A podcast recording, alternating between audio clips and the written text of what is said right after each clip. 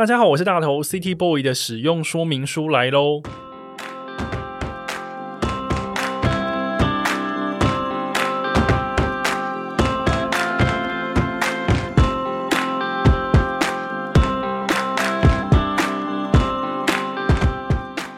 嗨，我是大头，欢迎收听 City Boy 的使用说明书。这是一个从 City Boy 角度出发的生活风格节目。每一集我都会邀请一组来宾，和我从各种主题里面找到增进生活情调的方法。所以，不管你是 City Boy 或是 City Girl，都欢迎你一起加入。今天的主题呢，叫做做书的人第一次开出版社就大卖（括号骗你的）。坊间曾经流行过一句话，就是说要害一个人，就建议他去开出版社。而我身边呢，就真的有人开了出版社，而且呢，他一个人开独立出版社，一开就开了十年。你有曾经想过一本书到底是怎么诞生的呢？而一间出版社到底应该要怎么运作？今天我想请他来和我们聊聊开出版社的幕后故事，以及在这十年之后。开出版社这件事到底还有没有什么浪漫的情怀？让我们来欢迎豆点文创结社的老板，同时也是个出版人，他也是一个 podcaster 夏明。嗨，大家好，我是夏明。夏明终于来到我的节目了，耶 耶！我认识夏明认识了非常非常久的时间，然后呢，夏明比我还要早做 podcast 节目吧？有吗？那个阅读夏拉拉哦，对耶，好像有，因为我们快要一百集了。对，阅读夏拉拉呢是夏明跟夏雨桐两个人一起所主持的节目。然后，呃，我先帮大家科普一下陈夏明，他旗下的出版社呢叫做豆点文创结社。那同时呢，他也是独立出版界赫赫有名的大人物。每年呢，跟他的一群好朋友们，大家呢每年都会在国际书展里面做出。叫做独自系列的一连串巨大的设施，今年的叫做独自便利店。那以前有做过什么独自车站、独自小宇宙等等各式各样厉害的展区。然后在独立出版圈，或者是说在国际书展每一年展出的时候呢，他们这个摊位都是一个目光的焦点。那今天请夏明来呢，同时因为他最近把他的第一本著作《飞踢丑哭白鼻猫》第一次开出版社就大卖（括号骗你的）这本书长哦，这个书名 推出了十周年版。我觉得十年，哎，你开出版社刚好十年吗？还是已经超过了？开出版社十二年，开出版社十二年，这本书是十周年，对。我觉得一个人开出版社，他也不是什么出版集团哦，他就是一个人开一间独立出版社，做了非常多独立出版的作品，一路到现在，我觉得这个内心应该是波涛 汹涌。我还以为你要说千疮百孔，我说对，筚路蓝缕。所以我就今天请夏明来呢，想要跟他一起聊聊关于出版的事情哦。因为呃，在听我节目的听众朋友，一定有非常多都跟我一样，非常喜欢看书、读书、买书、阅读。那当一本书你拿在手上的时候，其实你很难去想这本书是怎么来到你手上的，这后面到底有多么的辛酸故事，一定要好好跟大家聊一下，让大家知道说，阅读真的是一件很。不容易的事情，特别是做出版这件事情。那夏明呢？今天来，我想要先问他第一件事情是：你到底从小的志向是什么？出版社这件事情是在你从小志向里面吗？我从小的志向就是要就是 GTO 啊，你是说鬼冢英吉？鬼冢英吉，GTO teacher，然后哦尼斯卡，对对对对对，欧尼斯卡。麻辣教师 GTO 是你的小时候的梦想，所以你一开始的梦想是当老师。而且我真的有英文教师的执照，因为你之前还去过印尼教书，对不对？对，我在那边待了一年，就是我人生当中的天堂时光。所以你现在不是在天堂喽？一回来就是每况愈下，到现在还没有结束。所以你小时候一开始的梦想就是当老师，哎，那出版人这这一件事情到底是怎么样进入你的生命里面的？我是在读大学跟研究所的时候，然后就发现，呃，身边的很多老师都是创作人，那也有人就呃出书啦，或者是有编辑的经验，那我就在想，好，那好像这件事情是好玩的。后来我就继续呃顺着就在读研究所，那刚好那个研究所是东华大学创英所啊，它就是培育了很多台湾的呃创作的人才啊，所以我就进去那地方，然后就想说好，那既然我没有办法写的跟他们一样厉害，那至少我可以做个编辑吧。然后那我就我后来就是呃去了印尼，然后退伍之后我就回来台湾，我就开始去出版社上班。所以你一开始是觉得说，那我先成为一个编辑，所以是去出版社上班。对，所以一开始也不是说我要开一间出版社，也没有。哦吼，我说实话，就是真的一切哦，你做了一个选择之后，就再也没有回头路了。你说，可是你头都洗了，你还是可以去把头发吹干吧？对，所以我那时候其实真的是把去出版社上班当做是人漫长人生当中的。一两年的体验哦，我就先试试看。对，等于说是你进入出版业，你对出版这件事情的一个试用期。对，因为我是三分钟热度的王国的国王，你是双子座的，对，我是双子座。OK，就是喜好很分明，但是有可能说不爱就不爱。对，但是呃，没有想到说去出版社上班之后，当然呃，过程上班那会有些好玩或不好玩的事情，可是我发现到出版。的确是有更多可以发挥的，那我就决定好，那我就来开出版社好了。然后这一路到现在，耶。可是你当时因为你下面的好朋友非常多，也很多都是在出版圈的出版人或者是文化人等等的。嗯，当你当时发下说我要开出版社这件事情的一个愿望、一个好语之后，难道没有人来劝阻你吗？大家都说好哎，你知道要害这些都是坏朋友，要害一个人就是叫他去开出版社。你看大家都在害你，你果然交了一群坏朋友，坏朋友，坏朋友，打打。所以，所以当时大家都说好啊，好啊，你来开吧，你去开，你去开，我们支持你。对，然后我就真的开了。但你知道，想象就算是说你去申请那个行号啊，或者是你真的在装修这些办公室什么的。这过程都是很好的，可是，一旦真的落成了，你要开始运作了，哦，那个感受就已经截然不同。所以，你当时开始营运那一年，现在是二零二二嘛？说开十二年，所以是二零一零年的时候创设的，对，豆点文创结社。开始营运的时候，你突然感受到，啊，这个可能跟想象中有点不太一样的时候，是一开门就有这种感觉吗？一开张的时候，我我在过程当中就已经隐约碰壁了。呃，会让你碰壁的事情是什么？例如说，就是登记的时候。光是登记，他就说我不能用“结社”两个字，他说那会有帮派的感觉。所以你一开始其实被误以为是古惑仔。对，我想说你有看到这么斯文的古惑仔吗？说明是人面兽心啊，衣冠禽兽，超坏的。但是呃，那些都是小事情，可是真的呃，已经开始在做书喽，都做到已经准备要送印了。我才想到不对，我没有找到经销商。没有人帮你卖书，对啊，帮大家科普一下，经销商的意思就是说，夏明做好书之后，要有透过一个经销商，经销商会把这些书铺到通路，比方说你铺到博客来，铺到金石堂，铺到成品，铺到全台湾大大小小的书店。那经销商到底强或是不强，就取决于这本书到底容不容易被看到。他如果很强的话，他再小的书店，你的书都可以进得去；但是他如果他他不太强。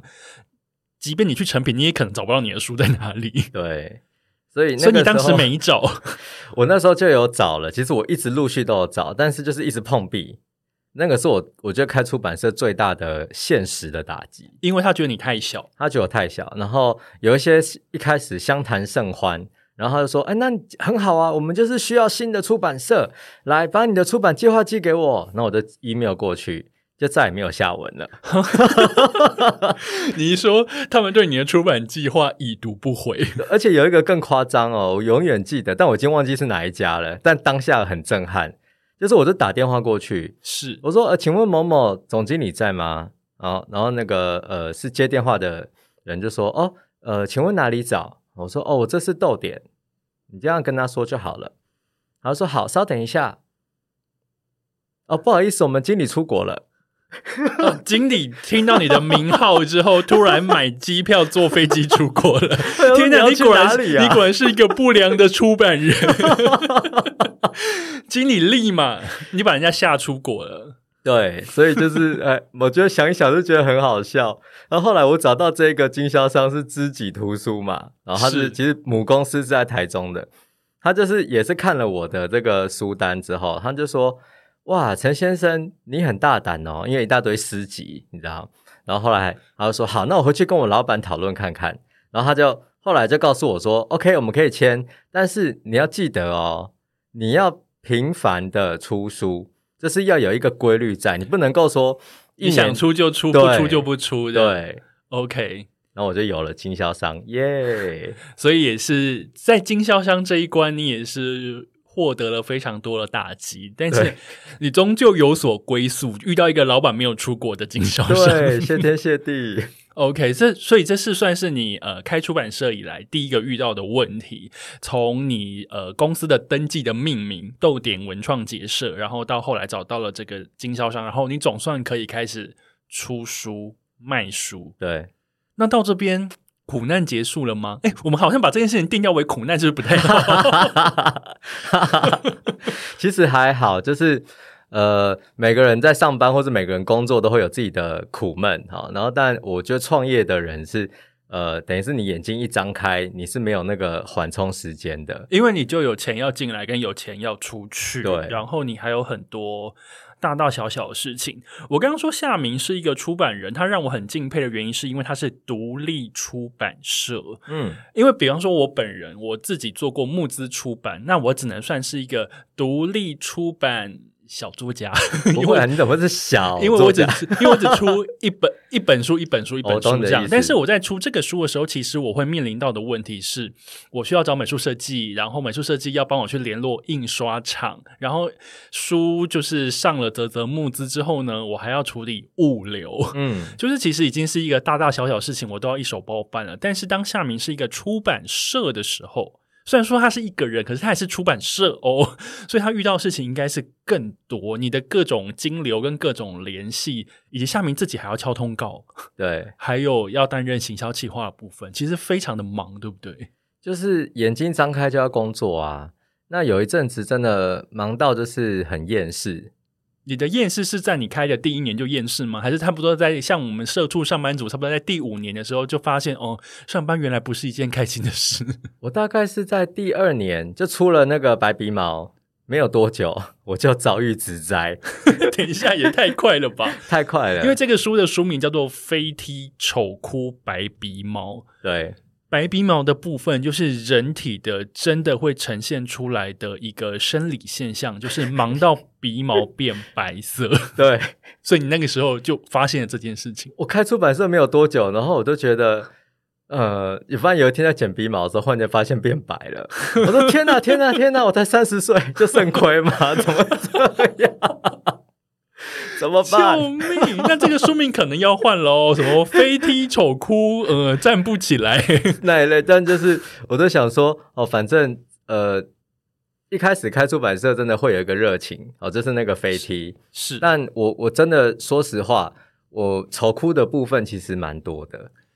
丑哭的部分蛮多的，哎，好像好像可以理解，因为很多时候你的梦想跟现实会有一个还蛮大的距离。那很多事情就是做了才知道。那我觉得夏明其实是一个很敢冲的人，大家知道吗？夏明之前有个称号叫做“出版小金刚”，现在还是吗？现在但是呃呃，我也不知道。小金刚突然语塞，那因为小金刚给人家形象就是一个非常热血派的独立出版人，嗯，所以可是丑哭的部分很多。因为呃，因为我们现在在聊的有点像是磨难，或者是说为了一个梦想，然后你要付出多少嘛。那其实我就付出了的白鼻毛啊，健康还是有点影响，但是我觉得心情上有一阵子会呃很难负荷，等于是说呃我只要张开眼睛我就在工作，那我工作的范围可能包含就是你刚才提到的，而一本书要从无到有，然后所有的过程我要包办。那再来是印好了以后，它要怎么样被卖出去？好、从从从我们的仓库一直到你家的书柜这段路，我也得要偿还。是一个漫漫长路，这个后面我们这个我们后面会特别专题来讲，大家对听下去就知道。对，但就是说，呃我觉得过程当中，你有时候就是因为一张开眼睛就要忙碌的工作，然后到睡前，我可能在床上，我还在用手机，我还在回 email，所以我会觉得说，呃，整个人投注在其中，有点拔不出来。好，这个这件事情会有点危险，所以过程当然就是要我我觉得开出版社到这十二年，我大概是这这三年吧，在疫情的期间，我是变得说比较自在一点点。你开出版社十二年，直到近三年才觉得比较自在。对，现在可能原本有一些人可能现在正在准备要登记，也是想要开自己的出版社。听到这边的，赶快就是上网去撤销他的登记。前辈的分享好恐怖哦！哎，我们先不要讲苦难，不然我们先来讲一些开心的。嗯你觉得开出版社的甜蜜在哪里？除了就是每个月款项有进来以外，还有什么甜蜜的东西？因为因为这种东西是这样啊，你如果不爱一个人，你不会为他受苦，好像很有哲学，就是你越是痛苦，就是因为你的爱很深。因为你抛不掉他，对，就是你还要继续爱。对，就是我其实是很喜欢出版这件事，所以这些大大小小的过程我都很享受。那当然过程当中，呃，我我觉得最享受的可能是以前呐、好就会是说真的在路上看到有人买我们家的书，哦，拿是走在咖啡店，呃在坐在咖啡店里看啊，或者是说我到书店真的有人带着这个书去结账，我哎、那这个画面好美哦，很仿佛美，散发着圣光哎。圣光是有点夸张啦。可是我觉得你在茫茫书海里面，你要看那个对读者挑到一本你们家的书，的而且他认可你的品味，认可这个作者，然后愿意拿着它去柜台结账，这一条路，真的，好神圣化哦！对啊，这一条路其实很难走哎。真的，它比那个 欧洲的那个什么那个朝圣之路对 还要难走。那所以这这个事情是我会觉得很快乐的，就是我真的印证到，诶，我不是孤独的，我的品味的确是有人可以接受的。那现在反而比较喜欢的事情是稳定的金钱流。大家有没有听到吗？从浪漫到现实的一个出版人就是这样。因为 因为因为你知道有金钱流持续的进来，是健康的进来的状态，我就知道真的我的书正在被买走。其实从金钱流就可以感受到书有人在有人在买，然后书在市场有在动，不用真的去书店看。以前我还是会去看，只是比较少。因为疫情嘛，就是我我真的以前呢、就是谈到钱，我都会很害羞，我都会觉得啊，不要不要不要不要不要这样。可是我后来发现，它是一个很好的工具，我可以透过观察这个工具，然后怎么样流动，然后来确认我自己哪里做得好，哪里做得不好。它很客观，所以我就不会给自己太大的压力。天哪，我觉得夏明的心态好健康哦，因为呃，其实因为我之前有遇到一些状况是，就是比方说比较偏文化圈的这一块，他们嗯只要聊到钱，大家就会觉得说，哎呀，你怎么会来聊这个呢？对 但夏明你不会，你不会避掉这件事情我情不。会避掉，我可以聊，但我不会，因为毕竟我不是专家嘛。专家我还坐在这里干什么？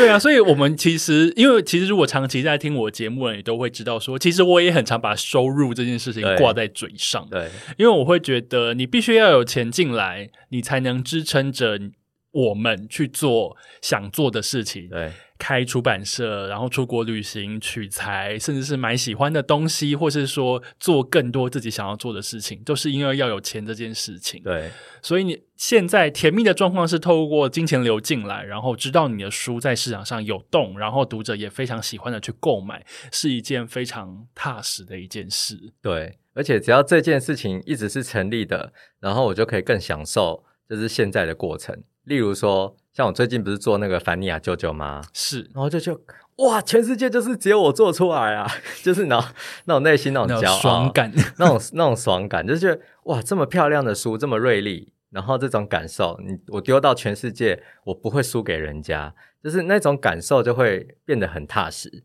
对，因为我我不是牺牲我自己的什么，然后去成就这件事。对，出版一本书真的还蛮踏实的，就跟我一样也有这样子的心情。但是我是身为一个作者的时候，我觉得我的书从我开始发想，然后取材，然后去写字，然后去兜图片，然后真的募资，然后一路透过印刷机把它印出来，再把它寄到读者的手上，我觉得整个过程都超有成就感。那当然，夏明是开出版社，他的成就感一定更多，因为他经手了更多书。这个时候问题来了。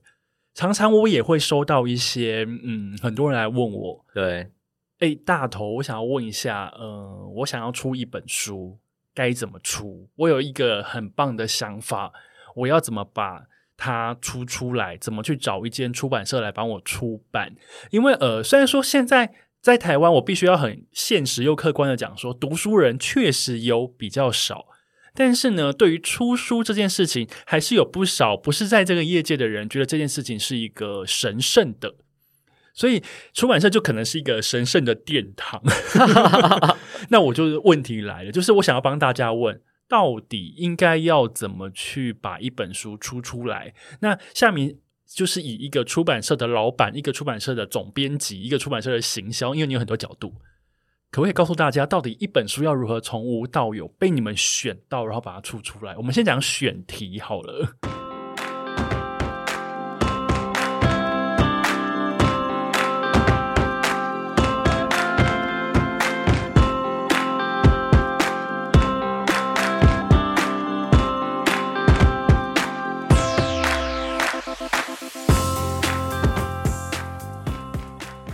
你们会选什么样子的书？当然是沟，我以前会说就是可以卖的，但是我后来想久了以后，发现不是卖不卖的问题，而是你的题材有没有办法跟人沟通。哦，跟人沟通，对，然后你当然沟通，你可以跟更多的人沟通，那你的书就一定流通的会更好。那如果说你的书是有门槛的，那当然你可以影响到的受众就会减少。所以等于第一个条件就是，你可能要先去评估自己的作品。他的沟通程度到哪里？哦，那如果说你发现你每次写的东西，然后好像都没有什么，就算就连朋友都不想按，那你可能想说，哦，那可能是我比较不会沟通。那如果说我想用文字或者是其他的内容来来感动读者，那我应该要再多下点功夫。哦，那所以等于第一个判断内容能不能沟通嘛？那再来就是说，你你一本书可能不能包山包海，因为你一旦太多的。然后它就是有点像佛跳墙，而且是失败的那一种，没有海景，就是不好看的景，没有景的佛跳墙。对，然后就是就是没有栗子，好，也没有芋头的佛跳墙。所以说。如果说你想要做一个主题，像我觉得你就做的很棒嘛，好吧？例如说有便当的主题，曾经是一本书啊，谢谢谢哦，原来他刚刚在夸奖我是不是？对对对，然后我是说呃，把清迈放口袋，或者是到最近的一人游，哦，是这些这些的概念其实都很，你乍看之下会觉得说那是一个很简单的概念，可是其实现在人的阅读量，你一次要塞给他太多东西，他也无法承受。所以说，我觉得像呃，大家可以参考大头的书嘛，哈，就是一个主题，然后你搭配你觉得适合放进去的内容，啊，那这会就是一个好的方式。那至于说你这些东西都准备好了之后，你要怎么样出版？你第一个就投稿给出版社嘛，投稿给出版社这件事情，对大家一定要去想办法投稿给出版社。夏明应该贵社应该很常收到投稿吧？对，就是其实这几年我都已经没有在收稿件了，可是还是就是有时候还是很感谢大家的厚爱啦，就是他还是会觉得说，呃，可能豆点这是个不错的品牌，所以大家还是想要试试看，哦，碰个运气。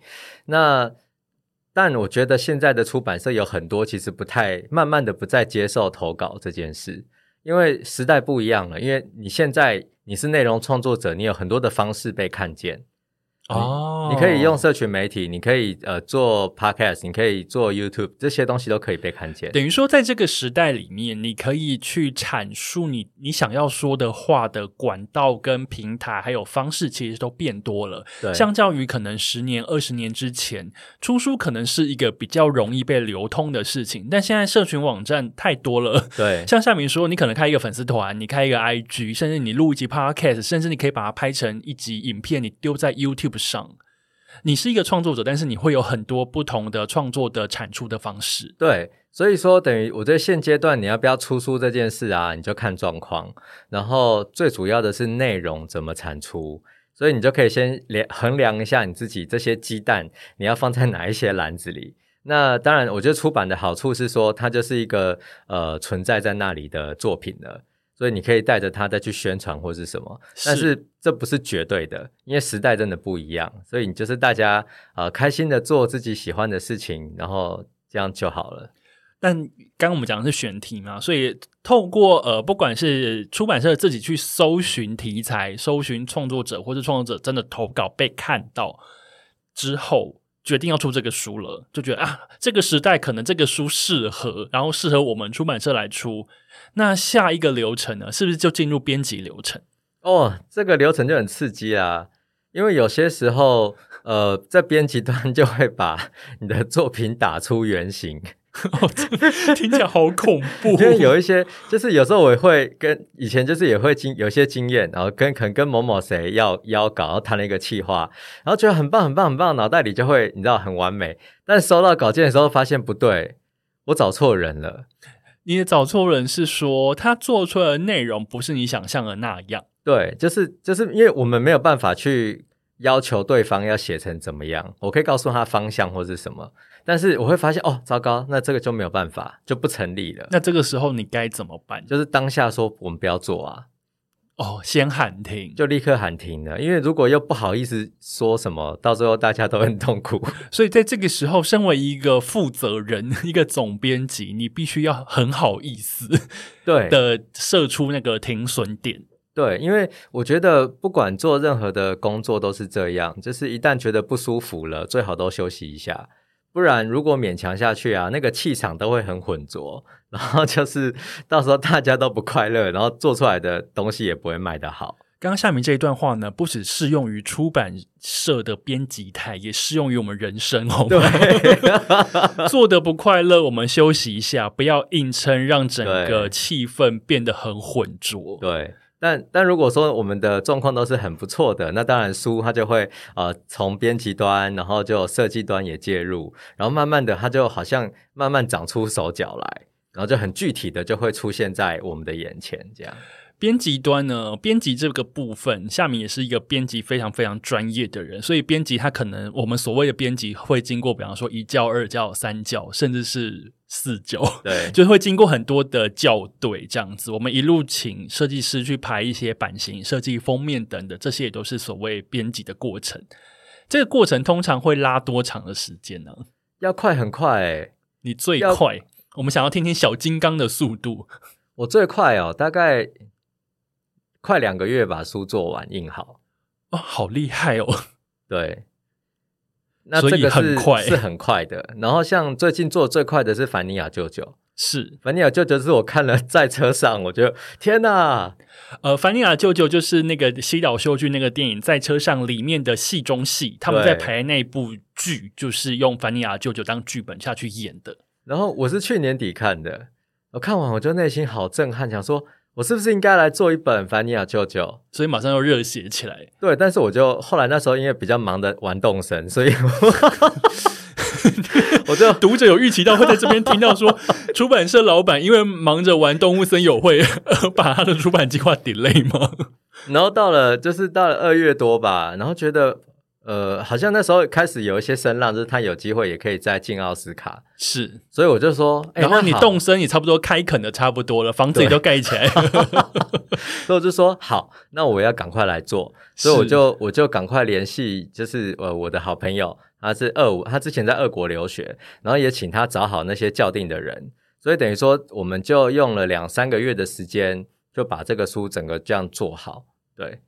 所以也是哎，没有到三，大概四个四五个月的时间，所以也是经过一段时间，想到要做什么，可是你要赶快找到对的人，比方说对的翻译，然后对的校订者，对。我觉得对的校订者也非常厉害，对的审定，对，然后这个书才做好上机印刷。可是各位啊，这件事情出版这条路。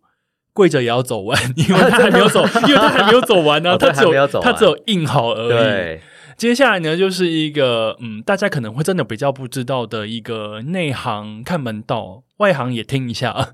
这个书到底应该要怎么进到通路啊？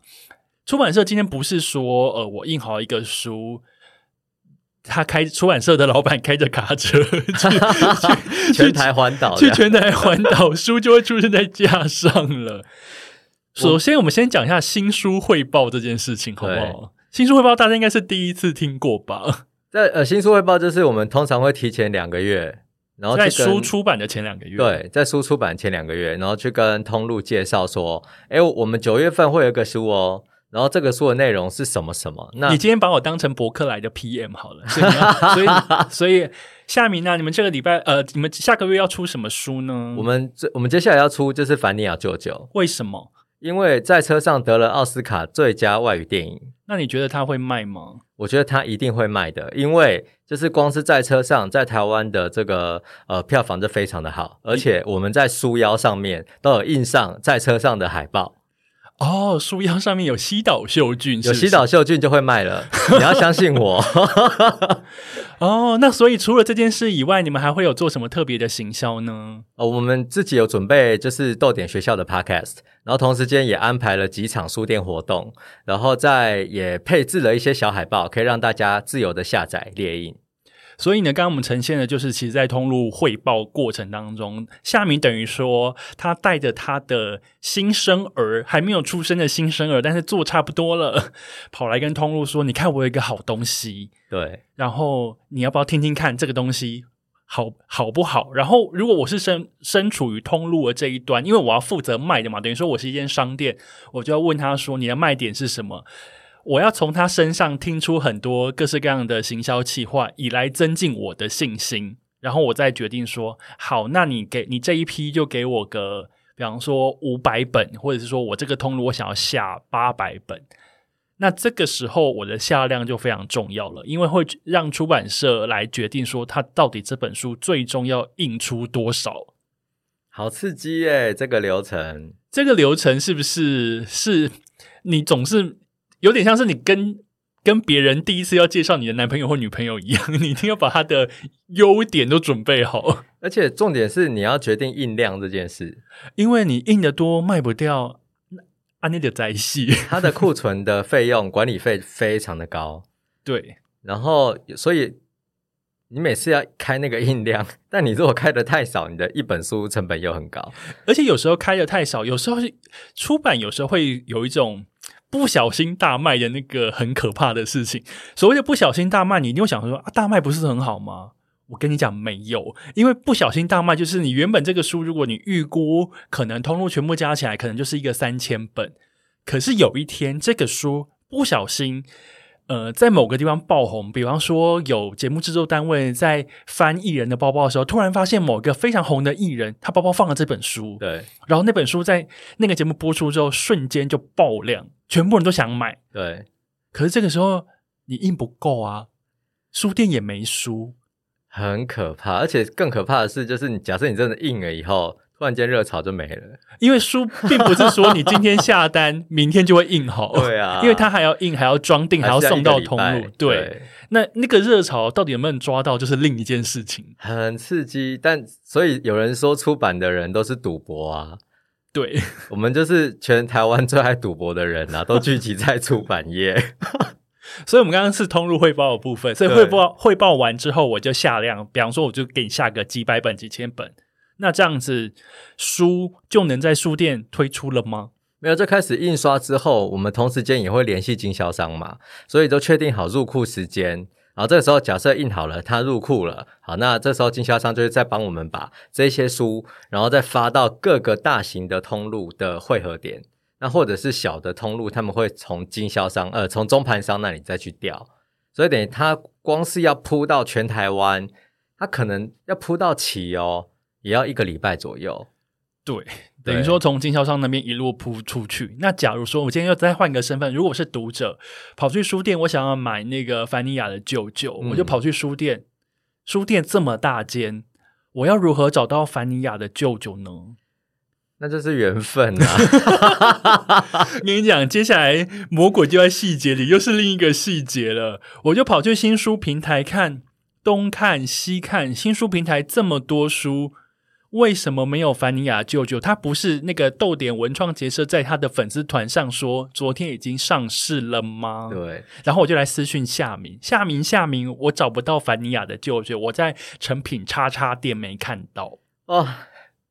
它有几个原因哦，第一个就是可能货没有配达，它有下但是没有到。对，第二个原因是它可能货到了，但是因为书店的人很辛苦，他一次可能就是一个周末都会有一批新书。假设这个礼拜的书特别多，比方说出了一百个抬头，对，那他光是要把里面的库的那些书放上架就会花时间，所以我们真的遇过，就是有有有店家他。来不及整理货，结果呢？过了几天自己也忘记了，他那个书就从来没有上架过，哎，救命啊！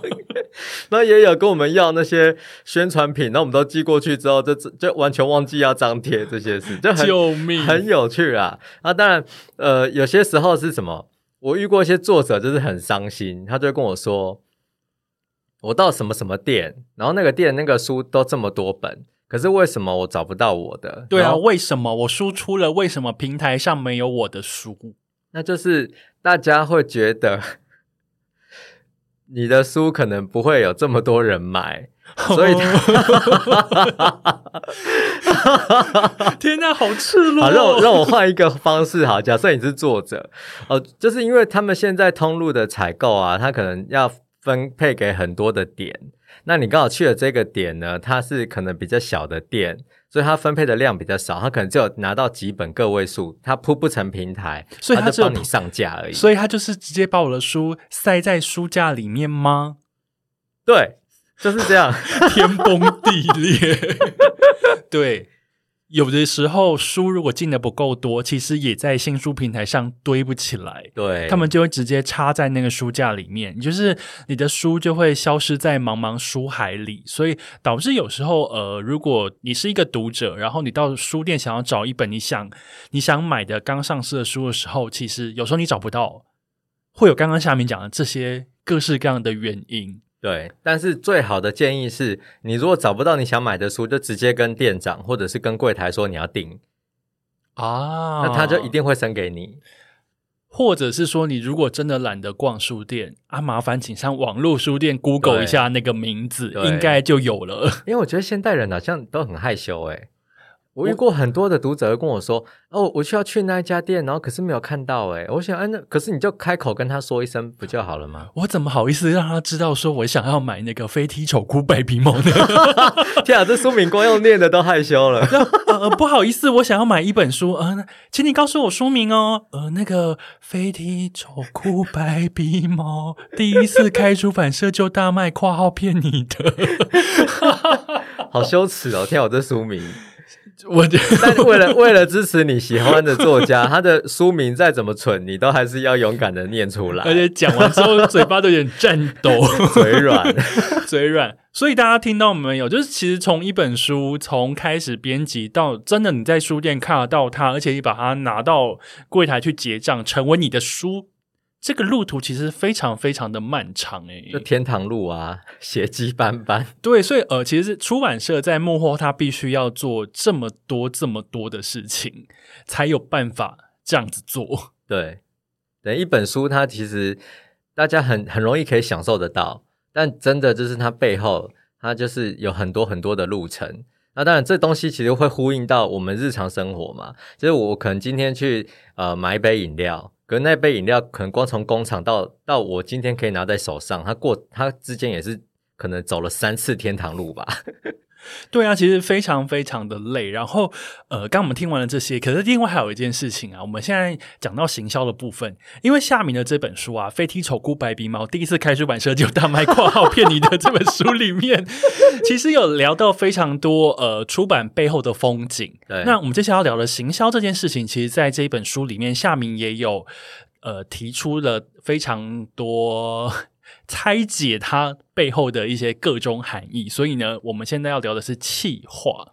行销跟企划这件事情。嗯，那不瞒各位说，我其实本人也在出版社当行销企划当过快十年的时间。对，王牌耶，王牌企划。怎么好意思？所以呢，出版行销企划这件事情非常有趣。那我也想要跟下面好好聊聊，也让大家知道说，其实出版的行销企划其实很难做啦。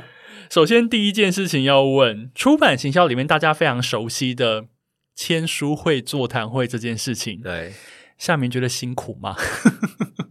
我觉得以前有一阵子就是做到麻痹了，我签书会、座谈会做到麻痹，我这只是接有一种接到任务，然后就是带带作者去那些地方，然后呃，就就过程当中，我求的并不是卖书了，而是说我在中间要设定几个吃东西很舒服的点，当一个小旅行。已经变是那个行脚节目路线了。对，因为你知道有时候你要带着作者这样跑来跑去的，然后有很多无法预料的事情我这个真的我有在月台上哦，就是赶不上那个车，你知道，因为就是路中间有一有一个点耽误了，然后坐电车赶到高铁站来车走，了，然后我真的是抱着那个作者的那个那个行李的那种小推车，等一下，把它抱起来。我以为你把作者抱起来，没有没有抱不起来，我就说我就把它抱起来，说快要我们要跑的，然后就就一路在月台上狂奔，你知道吗？然后两个人一上车门就关起来，哎，这真的很夸张。这个哎是路途奔波的部分。哎，我想先问一个非常根本的问题。其实好签书会、座谈会这些我们非常习以为常的出版行销的标配、对，标准配备的活动，你觉得它有用吗？我觉得还是有用，还是有用？但是要把它放得更健康来看，什么要叫做放得更健康来看？就是。这好，那让我好好讲，不然你还会得罪人。就是啊，我我以前遇过一些作者，然后这次安排这些签书会的时候，他还会告诉我说，他今天在台北要讲这个，在桃园讲这个，在新竹讲这个，在高雄讲这个，所以他切议题对他自己切不同的议题。我说你可以不要这样子吗？不可以吗？他就说，可是这样人家会不会觉得都讲一样的东西？我有说，会有谁真的跟着你从桃园到台北，然后就是再到各地去啊？就是你就讲一个题目就好。他说好，那这样我要讲多久？我说你就讲四十分钟就好。他说四十分钟会不会太短了？我说你你你要想想，人家坐在那边很辛苦，人家要的除其实就是让你可以签名，然后给你拍照，他可以开开心心，要听一个短短的、有趣的短讲就好了。然后你不要折磨人家。他就说：“哦，原来是这样，所以我都会，我现在对于这些签书会或者是呃那种新书座谈，我都会把它定义成一个，就是让读者跟呃作者他可以开开心心交流的场合。那我就会尽量的让作者讲的这个话减少，那我就觉得它的效果会比较好。但实际上啊，你如果说真的排这种呃出版社自己排这种全台巡回的的这种活动，其实你会大赔钱，对，因为光交通错费用，然后你要配一个人跟着，所以你的交通费都是 double。期间你又不能够带作者去吃那种很奇怪的东西 没有高铁站吃乐雅乐。哦，可以啦，那可以，可以 就是你要有个地方坐嘛，好，因为我以前就是带作者在高铁站吃乐雅乐。乐雅乐还蛮好做的，是真的。但就是说，等于是你整体规划下来，你会发现哦，这样的行程其实说实话是会赔钱。呃，以前我还是一个出版社小企划的时候，因为出版社也不大，所以呢，当作者出书的时候，我的周末非常非常的 busy，你知道吗？我六日我可能要跑北中南。然后北可能还分成台北跟桃园这种，或是整个桃园跟新竹，然后南就是高雄、台南这样。那我一个人带着作者，我们两个要坐高铁。那比方说，如果去台南、高雄，可能就两个就排一天。那先去台南，然后再去高雄，然后我要带着那个所谓的伊拉展，就是你要拉在展你要在现场呢把那个书的主视觉把它架设好，然后呢，我还要去发号码牌，然后我还要主持，我要跟作者那边对打对谈，大概差不多十五二十分钟。然后作者开始签书的时候呢，我还要帮作者签书，我还要管一下现场的秩序。对，然后呢，我还要帮读者拍照。呃读者拍照，我要请一个书店的人帮我拍。对，对我就是我必须要请人家帮忙，因为我真的没有办法做那么多事。然后遇到太疯狂的读者的时候呢，我还要负责保护读者，把人家架走。对我，我有我有在那个活动现场保护过作者，因为读者太热情，所以冲上来这样子，非常非常的忙碌。但是那个算下其实真的花蛮多钱的，因为如果你算一个书的利润的话，你可能一场至少要卖个几十甚至到百，对，你才有赚钱。所以说，等于是我们在衡量这种呃活动的时候，就会现在当然就会有新的方式去思考啦。所以我现在主要就是我我就假设真的要办这些 活动，我就真的带着作者以出去玩的心态来做。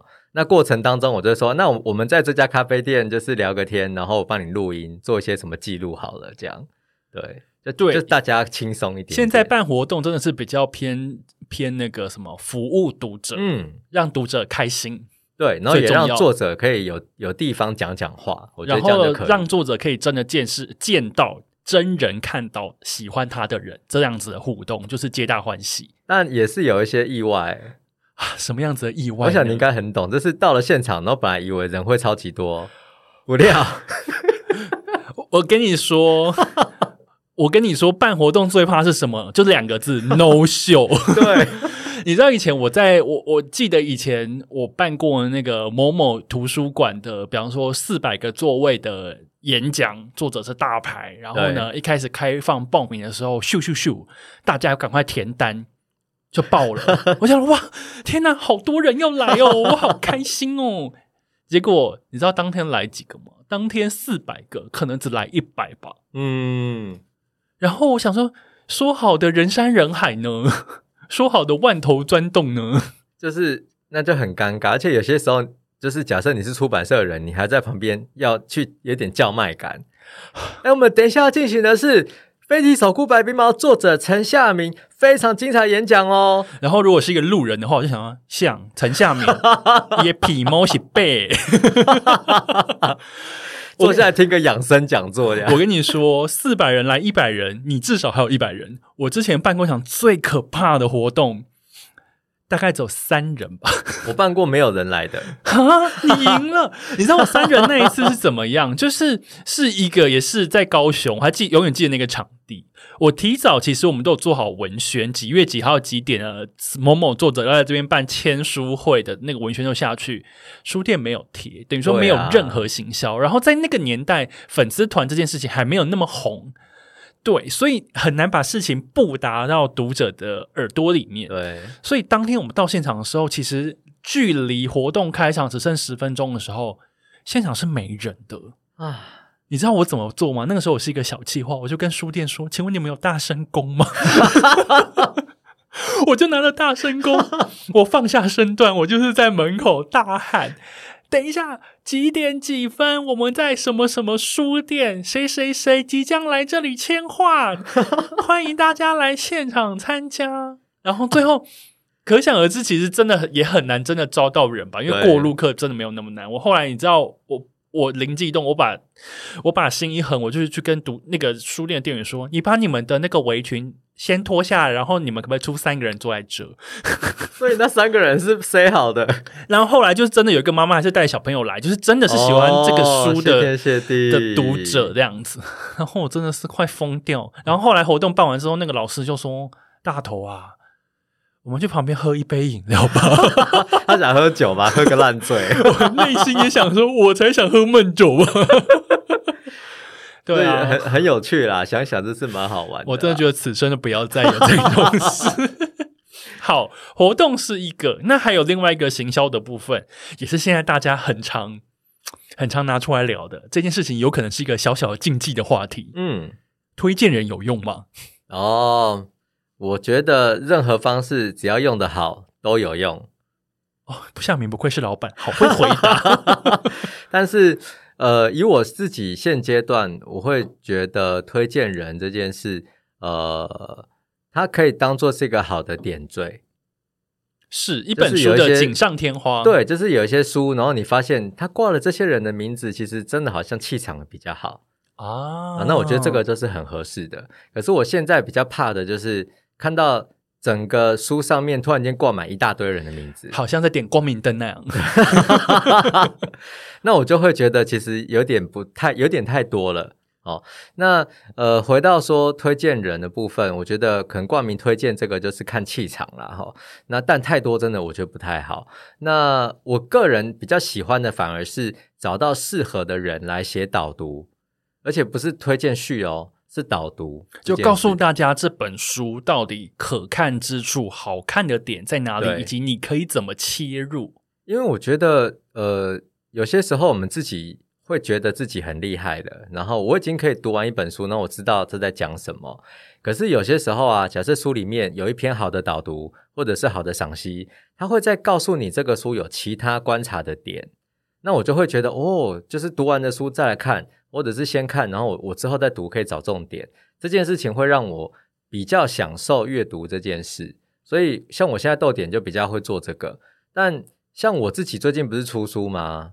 我就在发现，我现在就应该都不会我的书啦，我的书应该就不会找推荐人了，因为我的现在的考量反而是我不想要有人情的压力哦，对，就是因为你还要去拜托谁谁谁，可不可以你挂名推荐我的书？所以我就想说，不用啦，那就是大家轻松就好啦。所以我现在就是以一个断舍离的心态在做出版，我觉得你真的是成长很多，是不是？好啦，因为其实推荐人这件事情啊，就是不管是印在书封上，或是印在书腰上等等，那其实这个呃做法，差不多在我当年刚加入出版界的时候，它是一个很有用、对可以 work 的一个行销方式。因为呃那个年代，大家对于一本书上面挂了这么多有名的人来为这本书来做背书，其实是非常的惊喜的，想说哇，这个书真的一定是不得了。可是当这件事情变成一个出版的，也是算标准配备的时候。老实说，其实读者应该是还蛮麻痹的，而且呃，常常有时候呃，并不是说特定出版社，就是有时候你会看到上面其实会挂了非常多名字，有时候少则五个，多则三十个，三十个真的很多哎，你就会想说，呃，请问这些人到底是谁啊？对，那有时候。我必须要也很诚实的说，有时候当我想买一本书的时候，如果发现上面有一些我不喜欢的名字的时候，我就会说：哈，我喜欢这本书，可是这个我不喜欢的人他也喜欢的，那我不要喜欢了。我真的因为我也因为这个原因，然后我就没有买那本书了。对我最近就是这样，我也是。所以我会觉得说，现在其实也有很多出版社会来找我做挂名推荐这件事情。我是基于我不想要害这本书的理由，我都会跟对方说：啊，其实我现在已经不做挂名出版的。我都会很诚实的说，因为我老实说，我的内心是想说，如果有些人不喜欢我，或是有些人不认识我，他会想说这是谁啊？这名字挂在这边，这个书我不想要了，我就会害一本书卖不出去。我我到我现在还没有到那个阶段，我反而是说，真的有时间看完那个书，我真的喜欢，我就说好，那我可以推。可是有些时候我根本没有那么多时间，就是。要推荐这件事情，他可能就是书要印刷前几个礼拜，他突然间就给我这个档案，然后我说：“哦，我我我吗？我要看吗？” 而且通常都是一个 Word 档或者是 PDF，然后是一个五万字。想想以前还没有平板的时候，你要读书，我怎么看？我怎么看？你要拿一个 A4 用大夹子夹起来。我有阵子很讨厌推荐这件事，就是因为我发现我我的阅读体感太差了。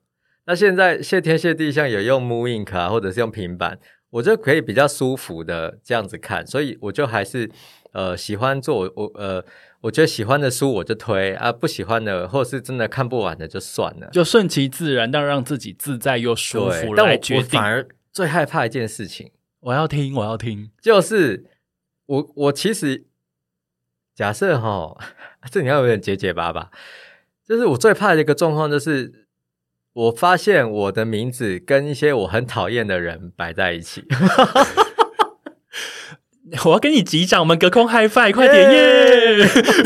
我也是，你知道，一个双子座跟一个水瓶座，就是我们敢爱敢恨的性格，就是这样。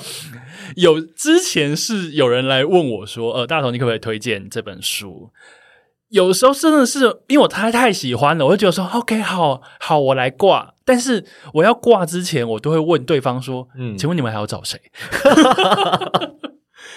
因为我觉得真的是你知道，都到这个岁数了，我们就是敢爱敢恨、喜好分明的风象星座。嗯，我真的没有办法让自己的名字跟不喜欢的人挂在一起，耶，很可怕。很可怕。我觉得说，哈，我才不要。但说不定别人也会很害怕跟我挂在一起。我我有一次还真的，我做做了这件事之后，我还真的就问了对方说：“请问有谁会一起邀请？”那他真的讲到你不喜欢的人，没有没有，他就说这些名字我都非常的喜欢。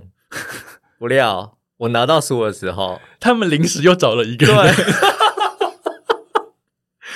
从那之后啊，我就想算了算了算了，我也不用问了，就这样吧。我上我距离我上一次挂名，我也是真的忍不住就先问，然后他开出来的名单，想说天哪，都是我的朋友，好，嗯我挂我挂，我们一起搭肩摇。好啦好啦，这就是个人喜好，好对吗？，这但是是好玩的小故事啦。，对，天啊，听到这一段应该觉得说，天哪，我们也太真心话了吧？好，我们这就是其实在行销的部分。那当然，后续还会有一些出出版之后，还是会有一些敲一些通告，让作者去上通告等等。这个大家很习以为常，我就不多说。可是现在还有一个趋势啊，从十年前到十年后的现在来看，你有发现最近很多出版人都在开自己的粉丝团、自己的社群这件事吗？对我也算是有，但是我觉得感受不太一样，因为像一开始是，我记得豆点那时候啊，刚开粉砖的时候，然后我就一直我就问我对面，那时候我有员工一个，我就问问我的豆点人二号说，你看我们什么时候可以破五百个人啊？你说粉丝数吗 对对对，那？OK，时候四十五个吧，然后已经很久了。救命！然后后来当然豆点的粉砖就慢慢茁壮了，然后现在大概在三万三万多人啊，就觉得谢天谢地了。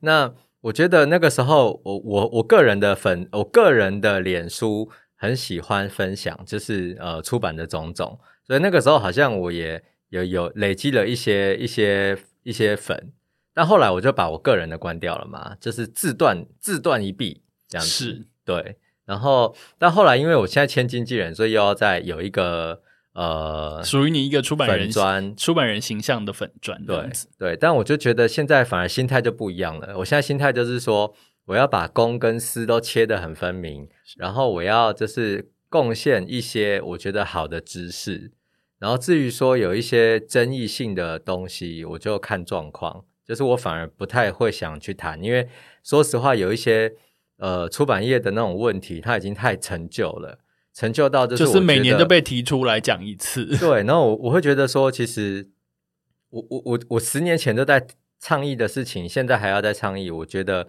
我我可能要更专注在我自己身上。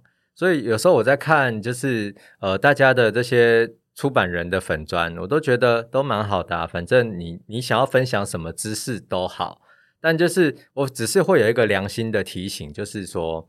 我觉得出版人哈、很奇怪，我我不是讲开粉砖的人啊，我说普遍的出版人都很奇怪。出版人也赶快听起来哦，下面要讲一些争议性的话喽。我都觉得很奇怪，就是大家都很在意别人的权益，大家都要去在意这个社会有哪一些问题。每一个人，每一个出编辑的脸书都是很关心这些事情的。可是你真的去看哦，每一个编辑都是熬夜啊，每一个编辑都是都是就是加班呐、啊，然后都没有人在管自己的。然后我就会觉得说这件事情好奇怪哦。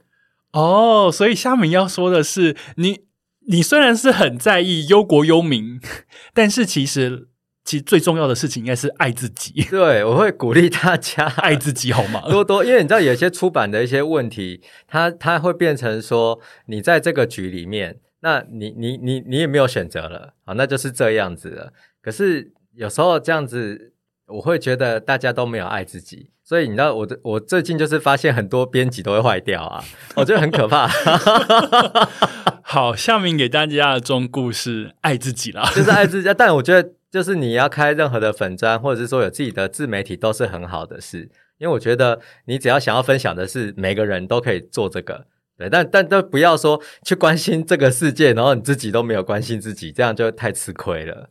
嗯，然后呢，今天在前面我们第一个单元呢，独立出版跟出版这件事情，我们聊得非常的愉快哦。然后最后在最后一个问题之前呢，我想要先朗读一段夏明在这一本《飞突飞踢丑哭白鼻毛》第一次开出版社就大卖（括号骗你的）这本书里面有一段话，叫做：“每个人都有选择，每个人也都愿意为了一件事情燃烧。”热血，在种种的选择之下，独立出版人的选择是输，当然也就只能奋战到底，而没有其他的了。这一段话呢，我觉得看了非常的感动。夏明正在奋战到底，而且持续奋战当中。那这个单元的最后一题，我想要问你：身为一个出版人，如果现在你身边有人告诉你说：“哎，夏明啊，我也想开一间出版社。”你的中故事。我会说你喜欢就去做啊，然后白鼻毛就会长出来哦。我这个年纪的朋友可能都叫白鼻毛了，所以跟你讲我也有，我也是太忙了。我我现在反而是以前有一个阶段，有一个阶段就是呃，我会遇到说有一些很年轻的人说。我看了你的飞踢草菇白鼻毛，然后很有对出版很有兴趣，我想要加入，好不好？曾经有一个阶段，我都会说你不要进这个产业，因为这产业有点太变态了，这是不健康。但我后来想一想，我觉得这件事我这样子告诉别人是不对的，因为每一个人都有想做的事情啊，啊，他想要来做，他他说不定可以改变这个产业啊，那不是很好？那我干嘛好像要阻断人家，给人家什么意见？所以我现在就是，只要有人问我这些问题，我都说好啊，很好啊。但真的就是你，呃，你做这件事，然后你三分钟热度，你后来发现哦，这个产业很不 OK，他就离开嘛，就是赶快离开就好了，就是放轻松，不要有一种好像得坚持下去的那种，会有点危险。好，大家听懂了吗？夏明前辈出版小金刚。告诉大家，你就去做啊！但是要记得爱自己哦。对，逃跑是 OK 的。好，现在呢，第一个单元呢，在这边先告一段落，我们休息一下。第二个单元马上回来。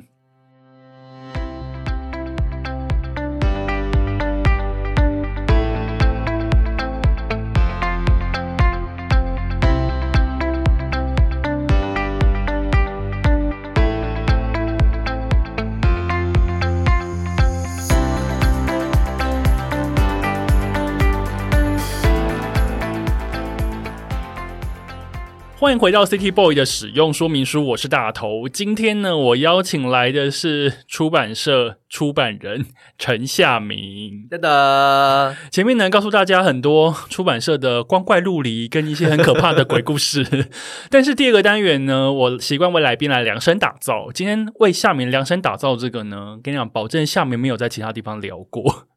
这个单元呢，叫做出版人下班后。嗯。出版人呢是夏明的形象，但是呢，告诉大家，夏明呢除了出版以外，他也是有正常生活的。他是一个追剧的剧控。对，你到底有几个影音串流平台啊？我目前有付费，而且经常在用的有六个。等一下，好多！你说你追剧平台有六个？对我我列出来，一个是 KKTV，是一个是 HBO Go，一个是 Netflix。一个是 Apple TV，一个是 Disney Plus，然后一个是 MOD。你真的很多影音平台也太多了吧？付费哦。OK，然后 YouTube 那些都不算，YouTube 不算。然后其他有一些可以看免费，像 Friday 有一些免费的，我也是会跳着看。对。请问啊啊，现在是有没有在做书？你一天是花多少时间在追剧啊？我现在很享受一件事情，是跟暗档戏。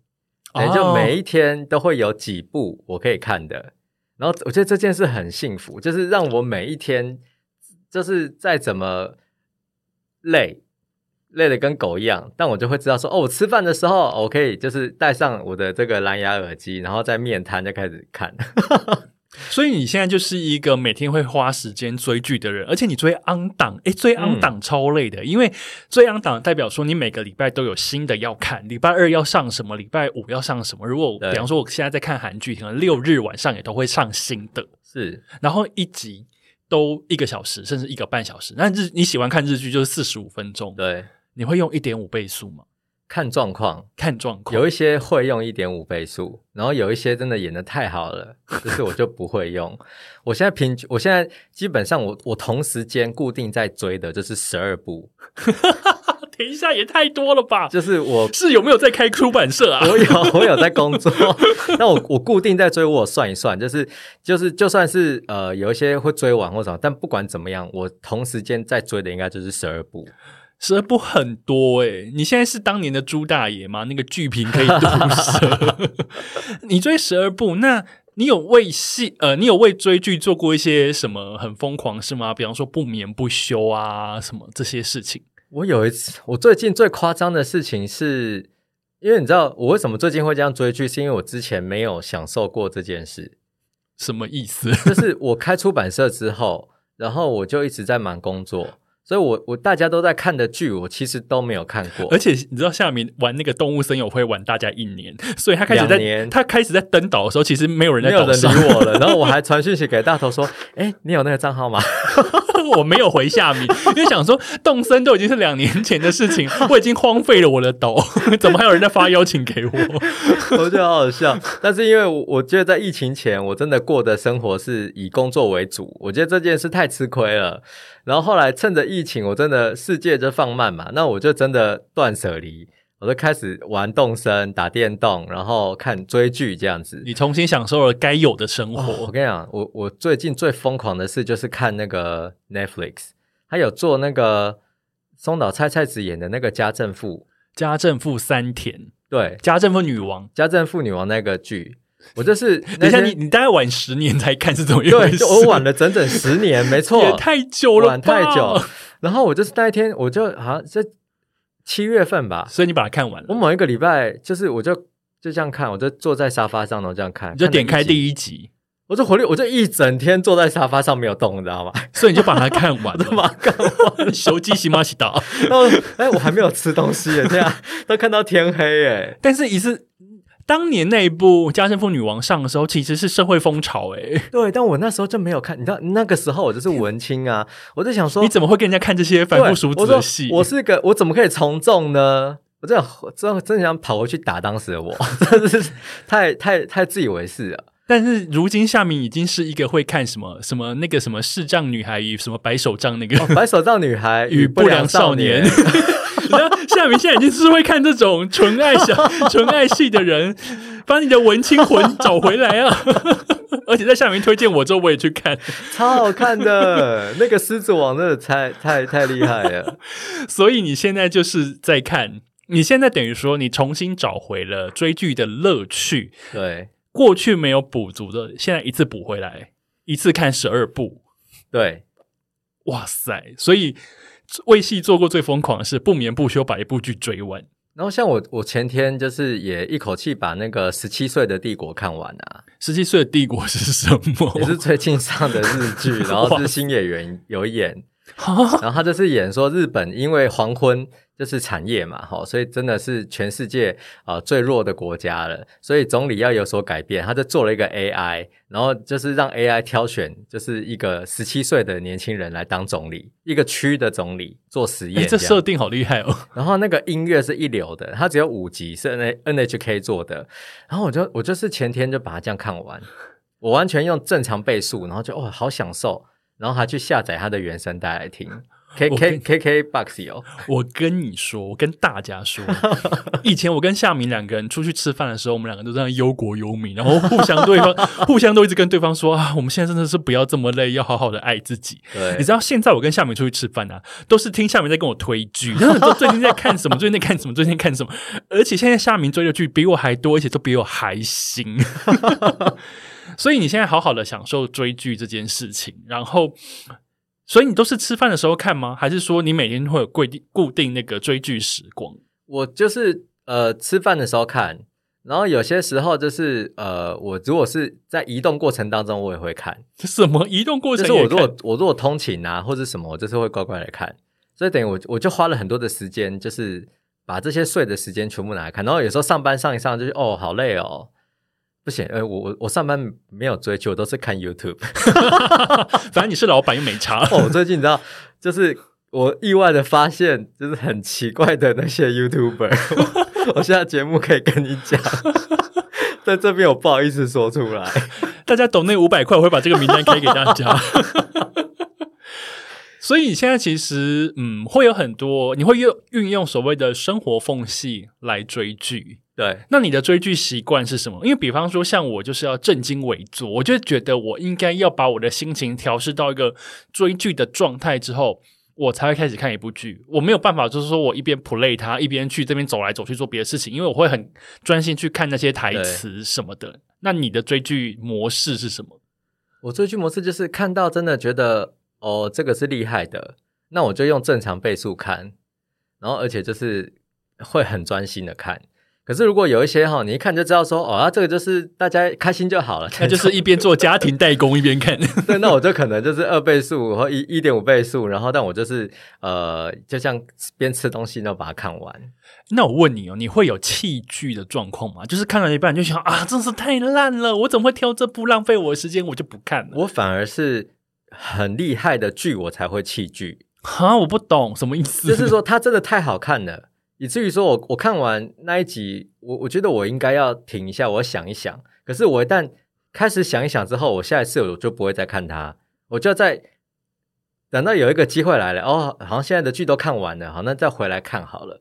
所以我到现在弃剧的有两部，我要听。第一个是重版出来。我看到第三集啊，第四集，这个东西不就是每个出版人都必须要一边流着眼泪一边把它看完吗？对，结果出版社老板就说：“我就是没有看，我看漫画而已啦。” OK，但就是因为我就知道说随时可以回去再看，然后我就没有看完。然后第二个是也是很厉害的剧，就是大岛田，哎，是大岛田，大豆田，大豆田与三个前夫。对，那个也是就是很好看，我看到第五集，然后忽然间就是好像花了点时间思考之后。我就没有再接上去。哈，大豆田永久子与三个前夫好好看，我整个重刷完整重刷两次，昨天想要重刷第三次，因为我觉得我年纪到了。它很好看，但是像我的习惯就会是我比较没有那么喜欢看一次这样子排下来看的，所以我很喜欢按档，就是因为我每个礼拜会乖乖的把它看完，它会有固定的分量。对我就是真的乖乖看，而且我最近看到一些真的很疯狂白痴的日剧，哎，什么什么。不呃，什么纯爱不不什么东西，就是你看大家都演到疯了，你知道吗？说你你真的在知道你在演什么吗？那种我反而觉得很好笑，我都一直看完。哦，哎，你这样子追剧习惯还蛮特别的，需要想一下的，你不会很你不会很急着看完，你可能会慢慢放着，对，然后比较无脑的就会一直往下看。无脑的就是，比方说像《白手杖与不良少年》那些，哪有无脑？很好看。山野遥亮那个角色难道不无脑吗？他真的，我跟你讲，那个真的是非常好看的，而且我就一直哭哎。我最近我觉得，呃，能够让我哭。好像很容易啦，但真的可以哭到有个艺术感的，真的不多。白手杖女孩真的是蛮厉害的，我好像看一半吧，好了就把它看完。我一定要讲一下，这是纯爱不协和音，纯爱不协和音。这个日剧真的是哈，演到后来大家都失控了，你知道吗？就前两集男主角的人设跟后面的人设完全不一样，然后每个人都是很疯狂的在在生活，对，所以呢。二零一零年的夏明开了出版社，然后呢，出二零一二年出了《飞踢丑哭白鼻毛》，第一次开出版社就大卖（括号骗你的）。然后现在呢，二零二二年这本书出了十周年版，夏明呢也是一个在出版界打滚多年、筚路蓝缕、千山万水的一个出版人，如今推出了一个十周年版的东西。那今天。来到节目里面，夏明在前半段跟大家分享了非常多出版业里面的风景，对，辛酸苦痛，以及留下一个爱自己的结论，还有很荒谬的那些那些奇怪的事情。对，然后第二个单元呢，我们可以听到夏明现在跟十年前不太一样，他现在是知道该好好去分配自己的生活，好好的去断舍离掉一些不必要的纷扰。然后让自己更能随着自己的 tempo 去做事情。哎，我觉得这个沉淀好赞哦。嗯，我觉得我们现在这个年纪好像都很需要重整跟重新思考跟整理自己的生活这件事情。因为如果没有做这件事的话，我们每天张开眼睛都在被很多的任务追着跑。是那我就是解完这个任务就会有下一个，可是长久下来，这好不健康哦。是因为呃，任务一直会来，事情也永远都没有做得完的一天。然后你一直追着他跑，其实时间会过得非常快。那会有点像是，如果二零二二年的夏明，另一个平行时空的夏明没有觉醒的话，你现在你也玩不到动物森友会。对啊 你也没有看《家政妇女王》真的，然后你也没有看各式各样的那个纯爱不协和音，你也没看到。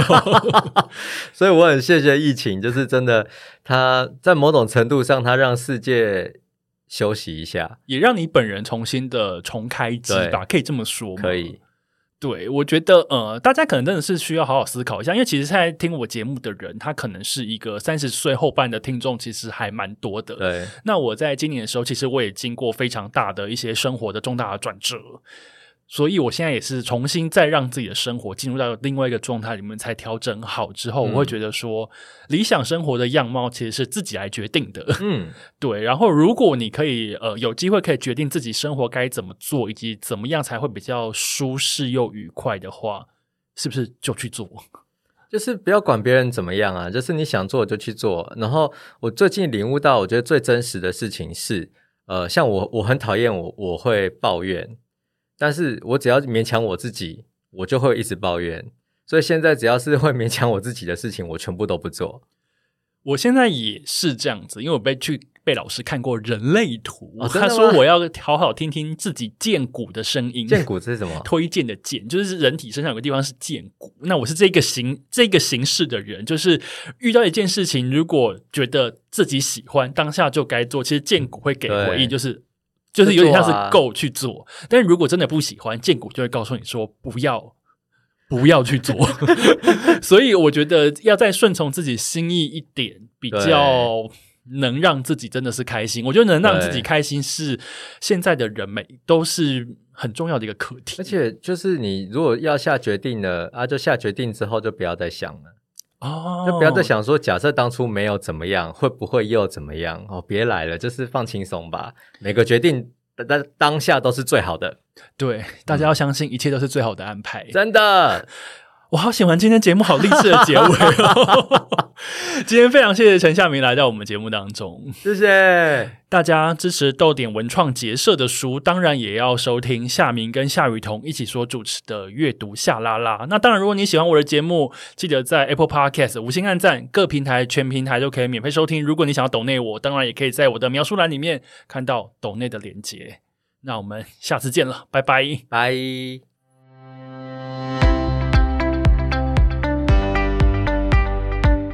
好哟！耶！天哪，我们今天节目好好听哦！还蛮而且蛮好蛮好笑的啊。然后熟人来上我的节目就是这样。